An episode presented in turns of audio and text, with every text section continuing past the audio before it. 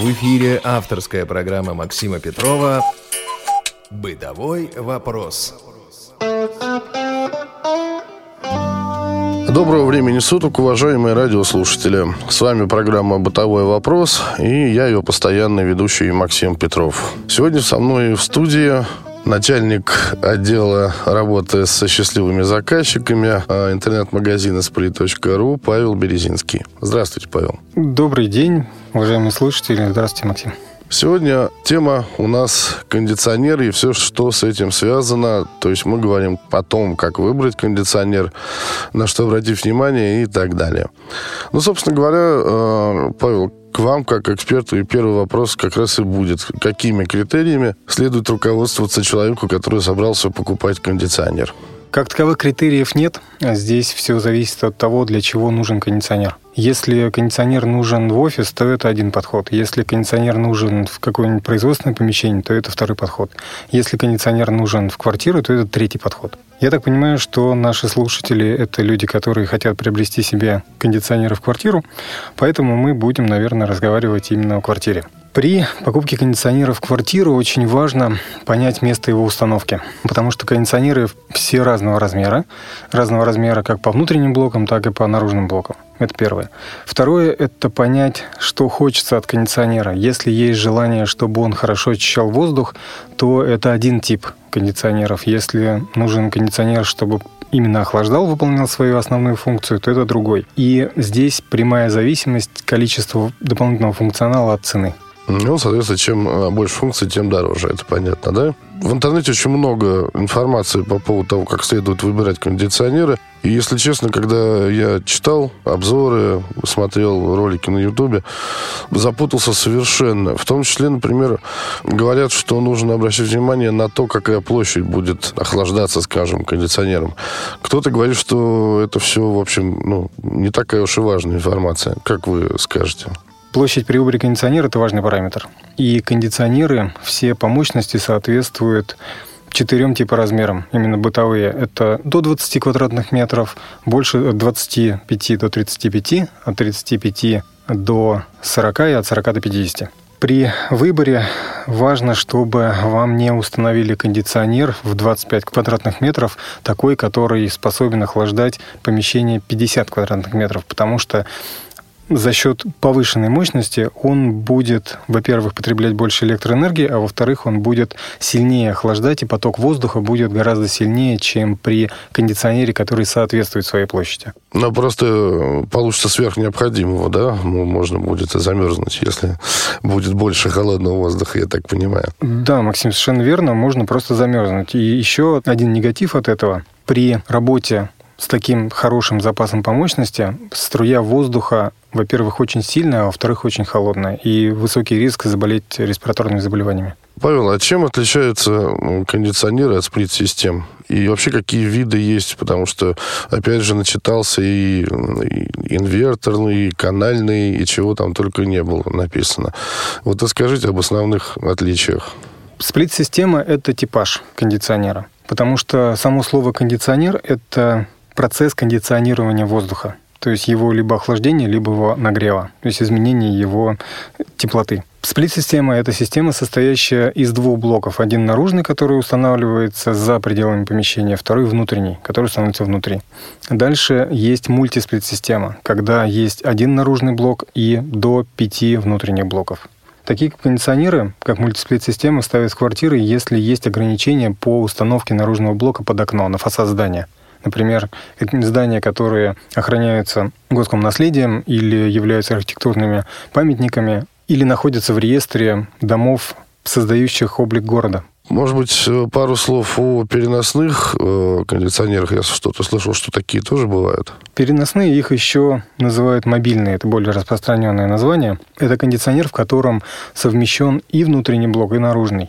Как правило, в квартиры их не берут из-за того, что у них очень высокий уровень шума. Если человек собрался покупать кондиционер и добрался до магазина, если уж такой есть, что нужно спросить у продавца в первую очередь о кондиционере? Можно ли в магазинах обычно, есть ли такая практика, что можно посмотреть его, потрогать руками, может быть, включить, как-то посмотреть, как это работает? Кондиционер есть во многих сетях, торгующих бытовой техникой, и есть кондиционеры в выставочных залах некрупных компаний. В чем разница между двумя этими подходами, как сетевая торговля кондиционерами и такая бутиковая, я бы даже сказал, в том, что в бутиковом магазине менеджеров готовят очень качественно по знанию техники и по выявлению потребностей заказчиков. В сетевых магазинах, к сожалению, у них очень большой ассортимент, и подготовить специалиста достаточно сложно. Если бы я покупал кондиционер в магазине, я бы что сделал? Первое, я бы дождался вопросов от продавца. Потому что продавец нормальный, он должен задать очень много вопросов для того, чтобы понять, какой же кондиционер вам нужен. Кондиционеров очень много, и есть кондиционеры стоимостью 70 тысяч, 80 тысяч, но в большинстве случаев они просто не нужны, потому что у них избыточные функции для определенного человека. Но и в то же самое время для многих людей эти кондиционеры являются по функционалу именно то, что им нужно. Поэтому без вопросов со стороны продавца я бы ничего не покупал. Только после того, как он задал все вопросы и начал на них отвечать, я бы посмотрел на то, как он это делает. Если человек отвечает уверенно, и он понимает, о чем говорит, тогда да, с ним можно иметь дело, потому что техника достаточно сложная, и подбор ее достаточно сложный и с точки зрения наличия знаний, и с точки зрения наличия навыков у продавцов. Когда и как с продавцом или нет, нужно обсуждать вопросы монтажа. То есть, насколько я знаю, вот сейчас это будет для меня очень актуально как раз выбрать правильный кондиционер и, в общем-то, правильно, наверное, понять, как его монтировать. Вот я знаю, что служебную часть, убирают в стену иногда не убирают. Это в зависимости от желания заказчика, да, насколько я понимаю? К сожалению, нет. Не только от желания зависит. Да. Убрать трубу, которая соединяет наружный блок и внутренний, называется труботрасса или еще фреонопровод. Ее можно убрать только в том случае, если в квартире можно сделать штрабу. Это выдалбливание канавки в стене. В квартире, в которой уже сделан ремонт, к сожалению, этого сделать нельзя. По одной причине. Если это начать делать, то в пыли будет все. И в пыли не в той, к которой мы привыкли, а именно в бетонной крошке. Угу. Она выводится очень сложно, и она впитывается во все поверхность, которые только могут быть. То есть такие вещи делать нужно до того, как постелили пол и сделали обои, и потолок и так далее, да? Да. У нас в сплит.ру это называется монтаж в два этапа. Когда мы приезжаем на первый этап, мы делаем ту самую канавку, называется штраба, укладываем в нее фреонопровод и устанавливаем наружный блок. И уезжаем. В процессе ремонта рабочие, которые его делают, они штукатурят, шпаклюют, клеят обои, и получается так, что у вас из стены выходит кусок трубы, кусок фреонопровода. Да. После этого мы приезжаем на втором этапе, устанавливаем направляющую и устанавливаем внутренний блок. Подключаем всю эту систему и запускаем. Такой вопрос тоже, по которому много споров в интернете. Что такое зимний комплект? И нужен ли он вообще? То есть, насколько я понял из объяснений, при определенных температурах ниже нуля нельзя включать кондиционер. То есть, не то чтобы нельзя, но некоторые кондиционеры после этого умирают, ломаются. Нужно ли всегда разговаривать о зимнем комплекте и его устанавливать вообще? Зимний комплект, он был актуален, когда на рынке было очень много кондиционеров типа on-off. Это противоположность инверторным системам, про которые, я думаю, мы будем говорить чуть позже. Да. Система on-off, она проста в эксплуатации за счет того, что компрессор управляется двумя состояниями – включить и выключить. И зимние комплекты устанавливали для того, чтобы он имел возможность охлаждать при отрицательных температурах. И это точно не для бытовых помещений. Это больше для серверных помещений, это больше для складов. Обогревать он при зимнем комплектом не будет. Но сейчас на рынке очень большое количество кондиционеров, которые нормально обогревают помещение до температуры минус 25 градусов. Скажите, пожалуйста, несколько слов по поводу ухода, смены фильтров, как часто это нужно делать, что вообще нужно делать с кондиционером, чтобы он прослужил как можно дольше. Для того, чтобы кондиционер прослужил как можно дольше, можно сделать две вещи. Первая вещь – это заказывать ежегодное техническое обслуживание. Эта процедура занимает около часа времени, и у нас в сплит.ру она стоит около 3,5 тысяч рублей, в зависимости от мощности кондиционера. При выполнении технического обслуживания производится чистка всех внутренних поверхностей, производится чистка внутреннего теплообменника, проверка давления фреона, то есть проводится полное техническое обслуживание кондиционера. А второе, что можно сделать, это раз в месяц пылесосить внутренний блок. То то есть пылесосить и сеточку, которая накрывает теплообменник, и сам теплообменник. Но делать это нужно очень аккуратно, потому что повредить теплообменник очень просто, и если будет много загибов на решетке этого теплообменника, то мощность холодопроизводителя очень сильно снизится. По поводу технического обслуживания могу сказать то, что его очень важно делать перед сезоном, потому что особенность работы кондиционера такова, что внутри внутреннего блока в теплообменнике скапливается вода, так называемый конденсат. Когда сам теплообменник холодный, воздух попадает теплый, вода конденсируется и остается на этом теплообменнике. Да, есть дренажные системы, которые уводят очень большое количество воды, но все-таки вода остается, и дальше происходит такая история, что воздух вместе с пылью проходит опять-таки через этот теплообменник, и вода притягивает к себе пыль. Потом эта пыль закоксовывается, и получаются такие вот наросты. Но это нормально, с ними можно жить.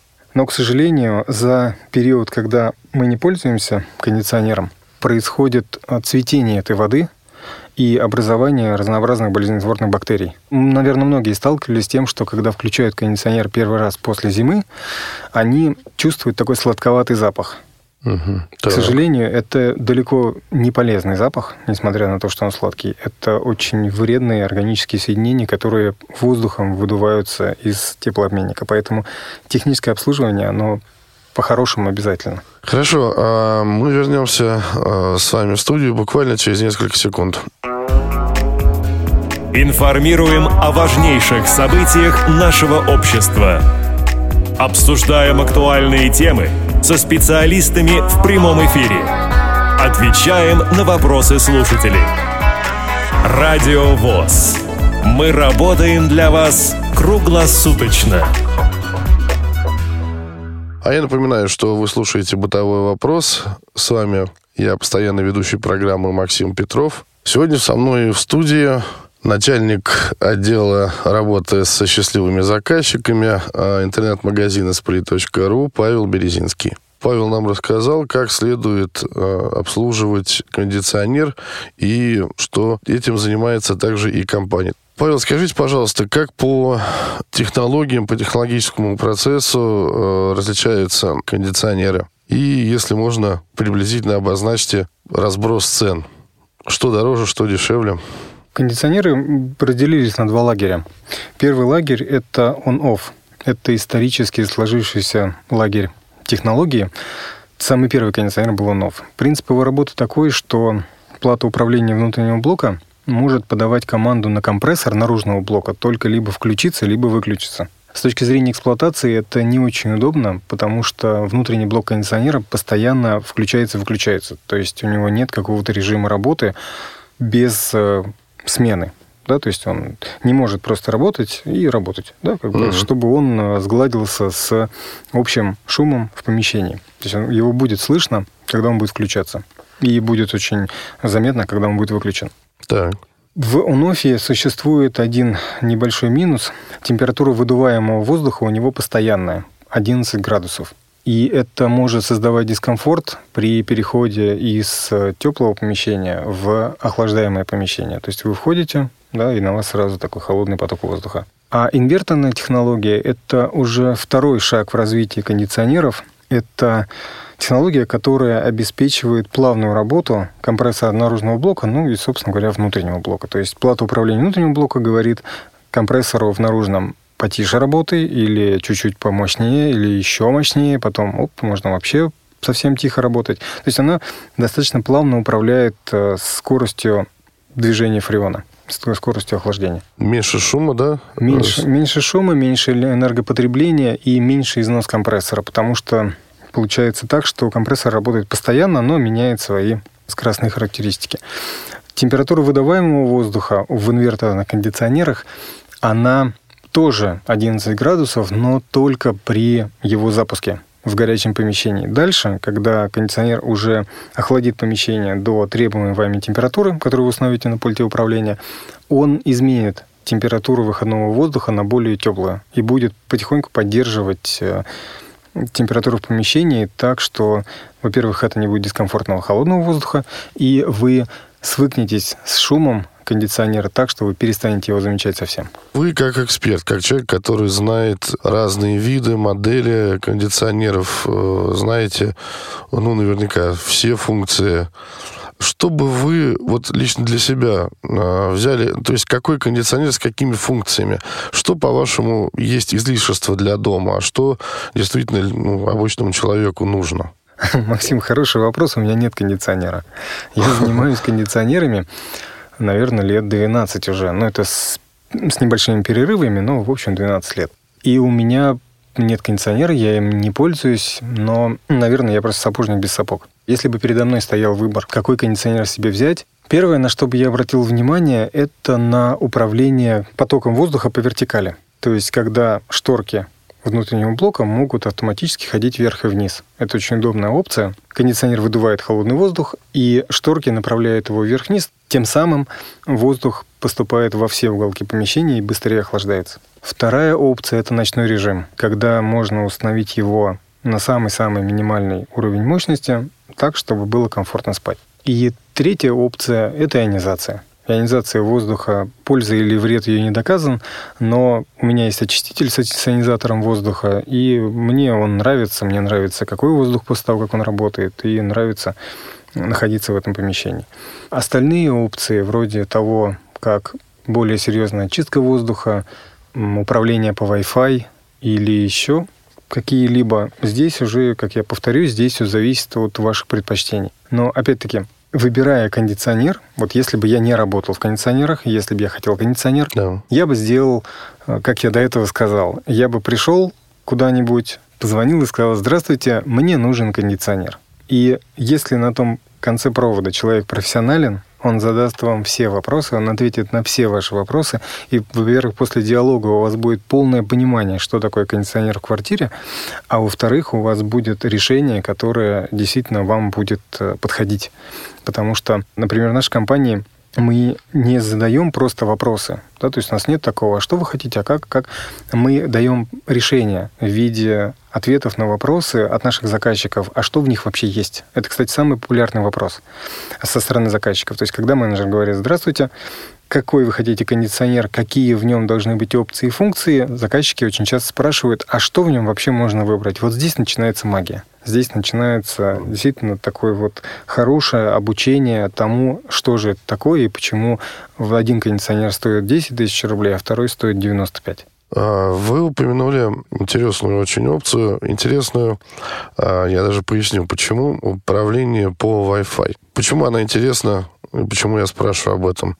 Дело в том, что многие незрячие люди пользуются достаточно свободно смартфонами, и вопрос управления кондиционером при помощи телефона нас очень волнует, потому что очень часто пульт не совсем понятно, да, какая температура выставлена, он, может быть, даже пищит, там что-то делает, но без зрения трудно проконтролировать, что происходит с кондиционером. То есть есть такие кондиционеры, да, которые управляются с помощью, видимо, специального приложения со смартфонов. Да, есть такие кондиционеры. Кондиционеры, которые управляются по Wi-Fi, это сейчас технология, которая только входит на этот рынок, на кондиционерный рынок. И она очень, к сожалению, сырая. Приложения, которые есть, они не адаптированы, собственно говоря, ни к чему. Должно пройти какое-то время, чтобы они были адаптированы для всех. К сожалению, не знаю, какие есть особенности управления смартфонами у людей с проблемами со зрением, но если какие-то дополнительные есть программы или дополнительные технологические девайсы, то да, это очень хорошо.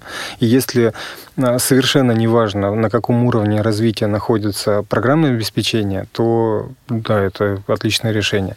Сейчас очень хорошие, то есть, скажем так, сейчас очень хорошо подошли к управлению кондиционерами по Wi-Fi, наверное, только 3 компании. Первая компания – это компания Daikin. У них есть и кондиционеры со встроенным Wi-Fi, и кондиционеры, к которым можно подключить этот модуль.